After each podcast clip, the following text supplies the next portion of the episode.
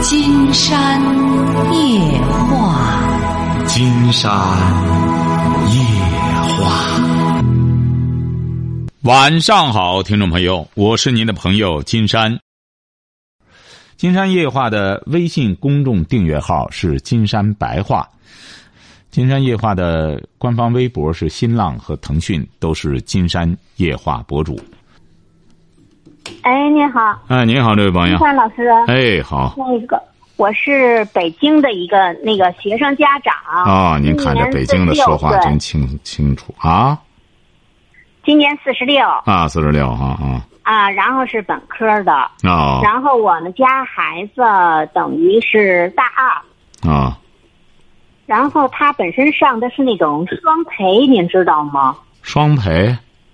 双培就是他本身不够这个学校的分儿啊，但是他可以享受这个学校的资源。将来毕业的时候呢，还得是就是该是哪个学校就拿哪个学校的毕业证书、文凭啊。啊，对，嗯。但是呢，他们这个学校呢，就是人家有的孩子是通过自己的努力，人家能排名在前头的。嗯。而且人家最后排名呢，人家是全学校排名，嗯，不是说这双培班排名，嗯。所以呢，就是我也希望我们家孩子吧，通过自己的努力，就是能考上这个，就是这个稍微好一点的这个大学啊。而且就是我一直想跟您探讨探讨啊。我们家孩子吧，就我从小就他的教育，我一直就挺上心的。然后小学、初中、高中都一直都在那种重点学校上学，然后那个学习方法我也挺在意的，预习、复习、改错，尤其这个改错我挺注意的。嗯。但我们家孩子有一缺点，就是性格特别慢，嗯，干事儿特别肉。嗯，然后等于他的效率就特别低。女儿，女儿啊，今年二十一了，大二啊。然后明年就是十二月份就该考考研了。哦，您现在是什么问题呢？我现在就是，反正我看着我挺着急的，而且我觉得我现在用不上力了。不好用力了。孩子二十一岁了，您说您这时候在用，这时候不是你用力的时候了，得他用力了。您您知道您这孩子为什么有点用您说的话有点肉吗？就是您用力太多了。这孩子起小啊，看来您用力太多。我们同事也这么说。哎，要不然我就在书里也说了嘛，这个孩子学习啊，我说让父母这个。呃，重视不是说父母代替，你看你起小啊，非常关注，肯定对他的学习抓的也很细，但是你用力太多了之后，他就惰性了。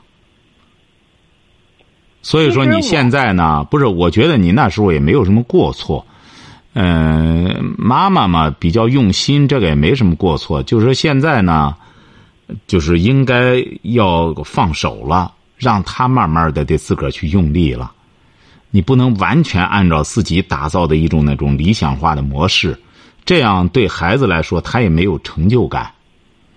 嗯，要不然我就在在是我的听见里就就谈到说打铁的那不是我讲那个故事说，他打铁挣不少钱，他儿子呢一直游手好闲，他说你你出去干点活去，干活出去之后。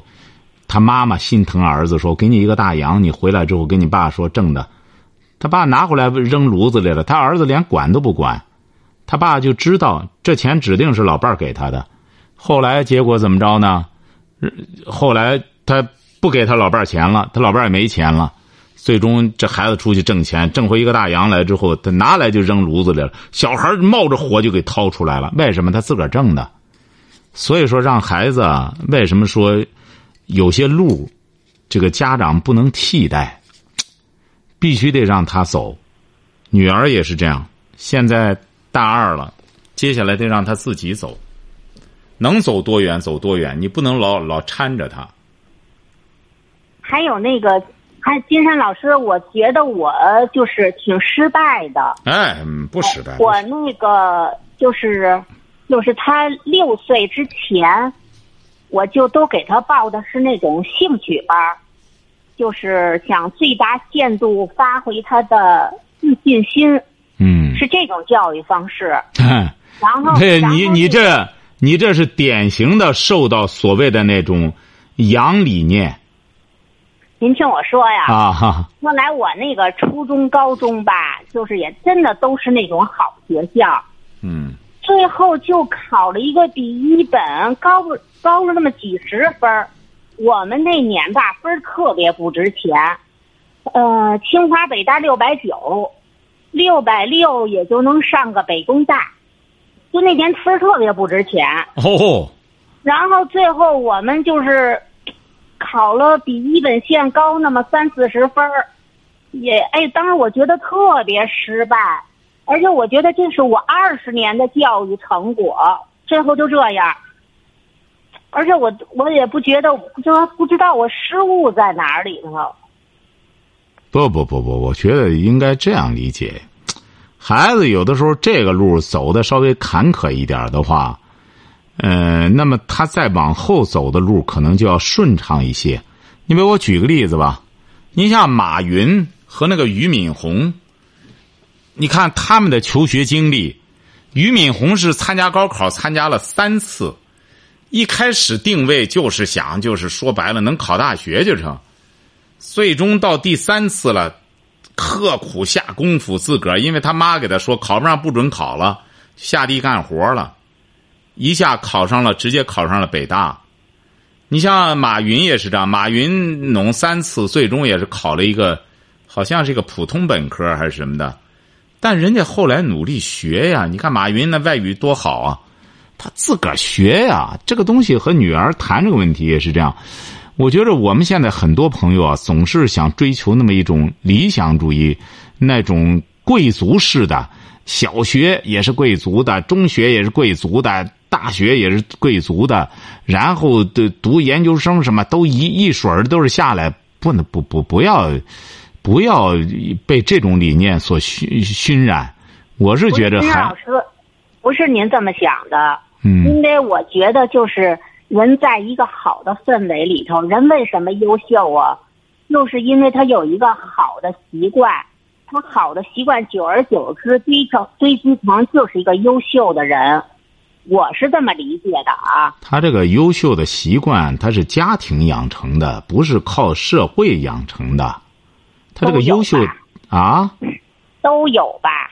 呃，更重要的还是家庭养成的。你比如说，我举个例子吧，你像包括这个俞敏洪也是这样。你比如人养成了好习惯、积极上进的习惯之后，他上了北大之后，他一看人家都在读书，他过去没有这种习惯，他不阅读，那么人家接着跟着学。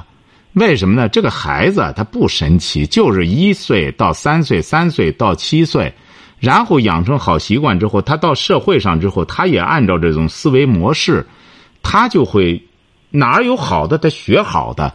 有些孩子你可以观察一下，什么不好，他跟着什么学。社会上本来就是有优有劣，这个环境也是这样。好环境里，他也有不好的一个方面。他有些人就是能够在这个好环境里学到不好的。你比如我举个例子吧，有些那种特别好的学校，像您说的这种一流的学校，但这些学校里边也有不学好的孩子。不学好孩子他妈网瘾，整天不好好学习。那么有些孩子就犄角旮旯的就能找到这种孩子，他们就扎帮就凑一块了。他不是说跟着那一流的孩子学。所以说，这个人呢，他没有那种清一色的。金山以为没有清一色的无菌室，说我们这个地儿环境特别好。到哈佛也是这样，哈佛就都是好的吗？也不是啊。他本身说白了也有努力上学学习的，也有说白了在那混的。比尔盖茨当时不就也算在哈佛混的吗？他不他不正经上课，整天在那搞他那个微软。那后来只好就学校劝退了，他就别再上了学校。那个金山老师，我再跟您请教一件事儿。那甭客气就我们一个同事的孩子哈，啊，人家什么班儿都没报，但是人家现在就是那孩子有一好习惯，阅读。人家而且现在就是特别有那种主观能动性。我现在就特别发愁这一点，怎么能把他的主观能动性给挑起来？他这个东西啊，就是一种世界观的建立，三观的建立。你比如说吧，他三观建立之后，他就有一个正确的人生规划。正确的人生规划，无论是你干什么，都离不开读书。为什么呢？这是世界的大趋势。你比如金山，有的时候和一些那种所谓的。呃，学历不高，呃，整天在说自个儿学历不高，但自个儿也发财了。但是他对他的孩子依然是让他读书，啊，为什么？他明白，得读书，他自身的短板他晓得。所以说，你说这个问题啊，要不然你说孩子小的时候上这兴趣班什么的，这个西方的教育啊。我我这个研究了一下，我发现其实发达国家的教育，尤其是像美国，他这个孩子小的时候啊，嗯，他更多的是培养他们的一种阅读的能力，自己阅读的能力。所以说，你看，在美国读书这些孩子，他有个特点，表达能力、这个登台能力、讲述能力比较强，好好学习的。为什么呢？我看看他们的中学教育很简单，中学教育正规的中学教育就是给孩子布置阅读的书，到寒暑假那个读书量很大呀。他他关键是他读完了之后啊，他得让这些孩子要写这个读后的心得，所以说写完了之后呢，还得要登台来讲述，所以说就让孩子的这个阅读速度啊。阅读的习惯呀，他就培养起来了。其实西方的教育啊，更多的就是这种自主观能动性，像你说的一样。凡是那种呃自学学习没有建立起习惯来的，到国外留学他跟不上趟。你比如我记得去英国的时候，那个那个导游就是那孩子，就是他到那之后，他不上课没人管他，反正他交上学费，他不去人家学校不管他。他光宅在那这这英国的学校里宅了一年，在那儿。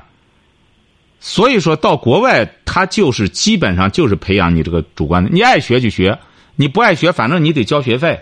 你挂科之后，你要补考，你得你得交钱。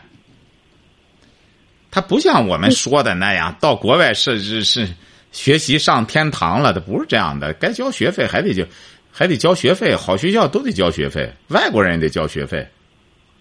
金山老师，我们那个女孩子 生活能力也不是特别的高，我也没想她就出国，所以我就惦记着她考一个国内稍微好一点的研。但是现在他这种学习进度，我真的挺着急的。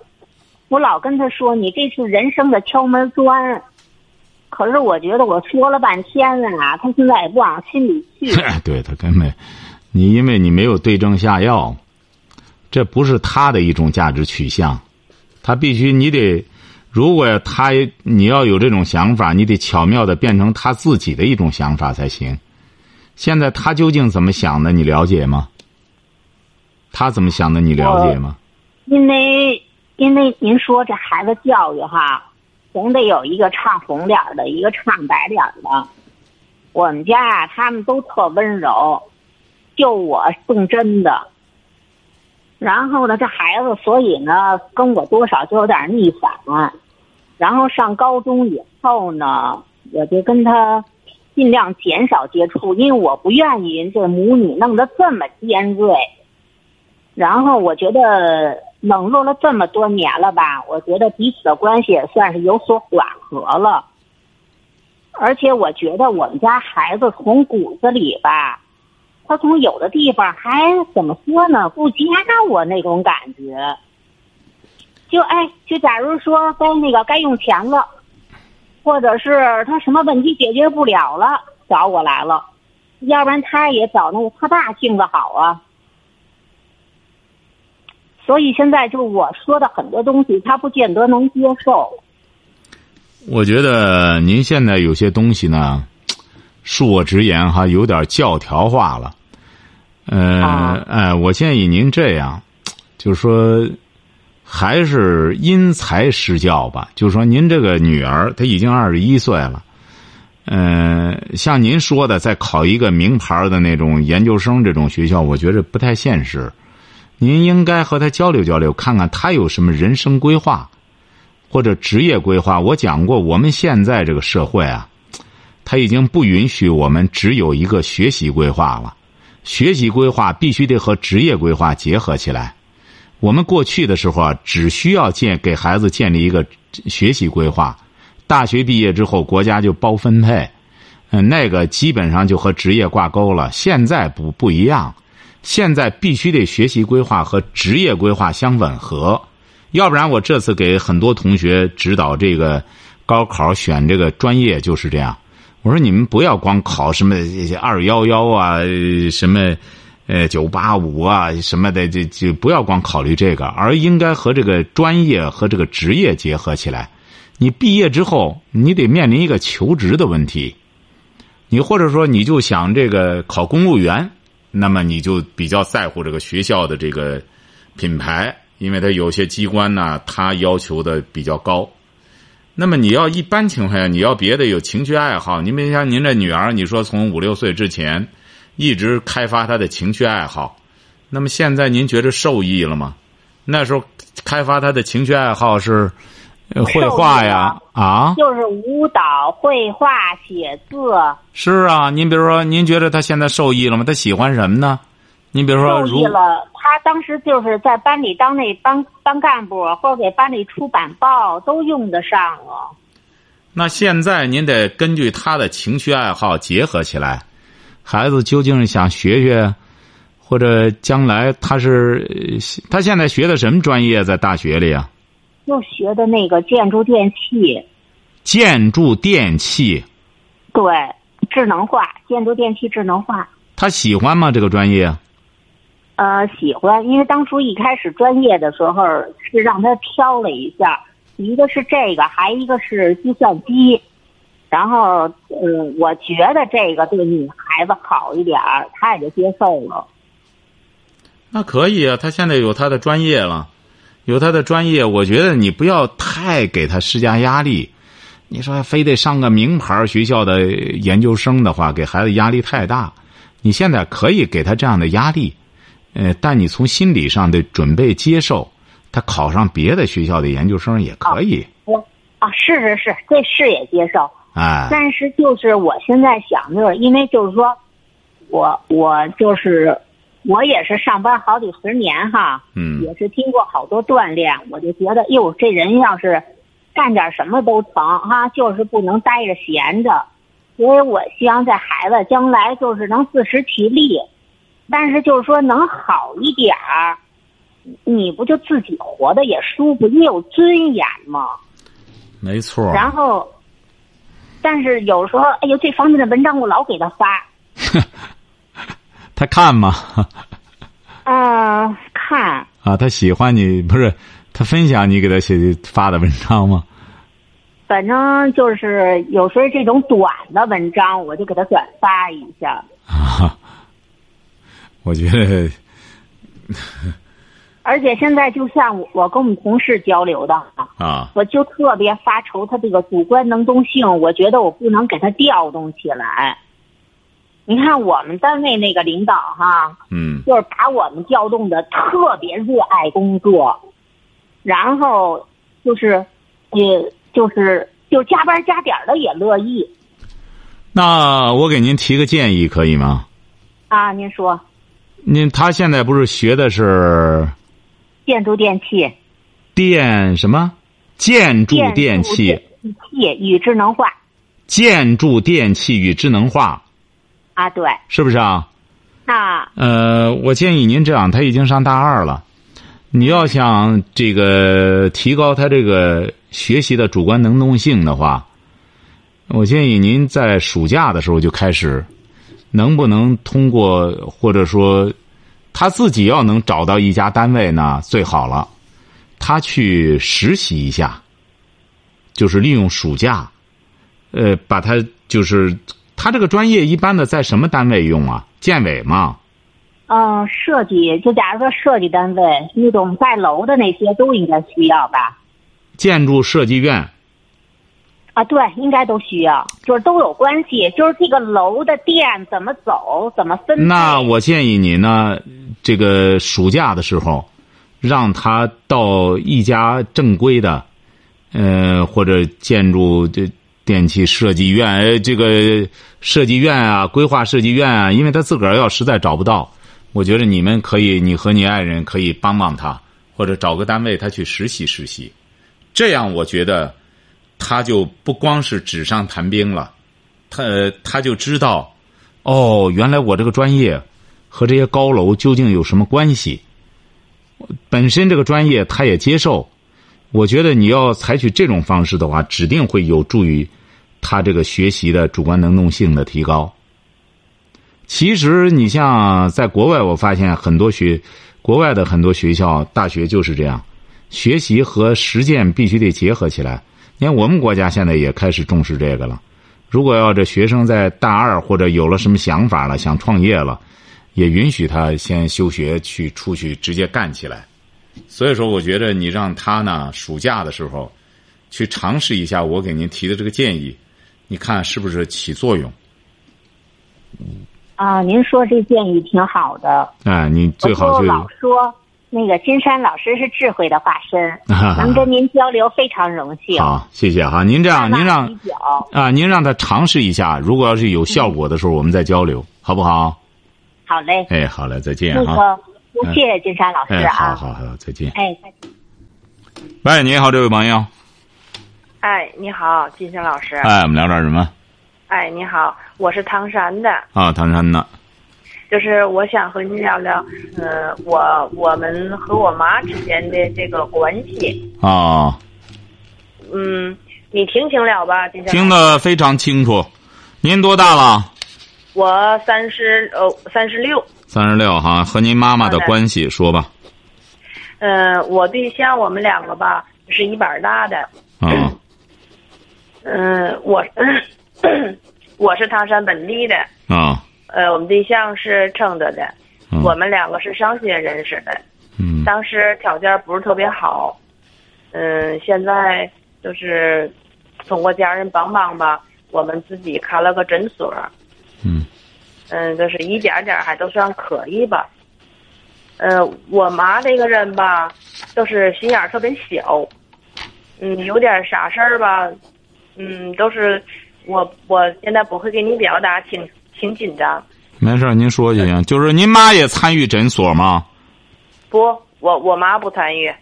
啊，就是我们之间都是生活，呃，家庭琐事。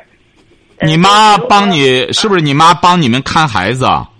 是，因为我婆婆离得远，我婆婆是承德的。啊。啊。你几一个孩子啊？我两个。两个孩子都是你妈看着。对，都是我妈。啊。老大呃二年级，小的刚两周半。啊。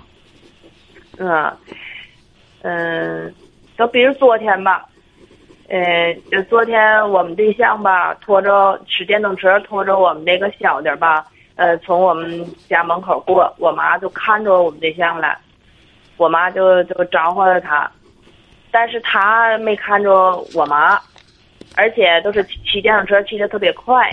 我妈那个我们对象都捂着这个孩子的眼睛，都是怕迷眼。嗯，回来以后，回来以后呢，我妈都说都是说我们对象都是故意的，都是不理他。呃，也没人，你咋就看我招呼你，你咋你咋都那个不理我，就是这这么个事儿。反正心里肯定是挺挺挺各个挺不痛快。嗯，我都说吧，喂，金生老师。喂，您说就行，我听着呢。啊，我就说吧，就是说他看见你好，没看见好，呃，我认为都是这也不算个事儿。但是我妈都是认为都是我们对象好像都是不懂礼貌，就是你对我咋都行，你要是对外呃这样的话，都是嗯别人没人搭理你。然后那个呃当天晚上吧，我就是这这事儿都过来了。当天晚上我妈心眼特别不痛快。反正又上我们家，又又都都是，反正说的说的这个事儿，呃气冲冲的。但是我们对象也心里也不痛快，说我一个真没看见你，呃也挺气冲冲的。但是我们对象都没上来，这个事儿都都都这么这么都都是这样的不了了之了。不是，就是他骑着电动车在你妈门口路过，呃，就上我妈他们家去，就在楼下。在楼下，你妈是在街上呢，是小区里头。你妈在小区里边。嗯，对，骑着电动车。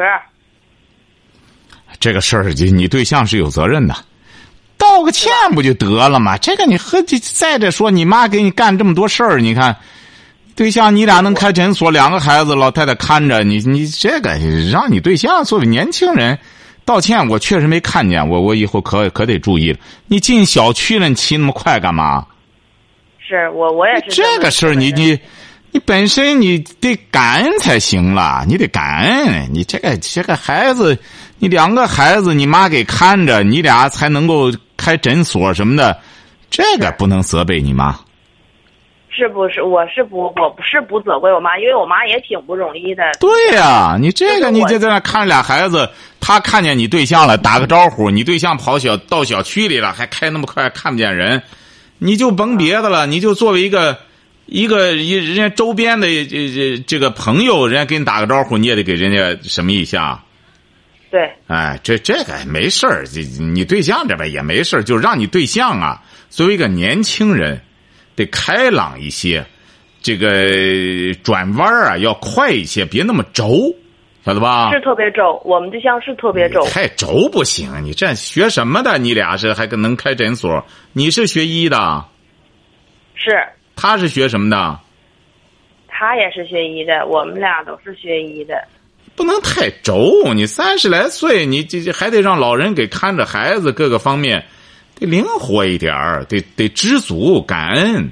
你现在你这你两个孩子，你要再找保姆什么费劲了。那嗯是那忒费劲。哎，这个就就给你对象说说就行了，以后别这么轴。你对老人得这这说话嘴甜一点儿，晓得吧？哎，哎，好嘞，再见啊！谢谢你，金山哎，老师。好好，甭客气，再见啊！嗯，好好再见，，嗯。好，今天晚上金山就和朋友们聊到这儿。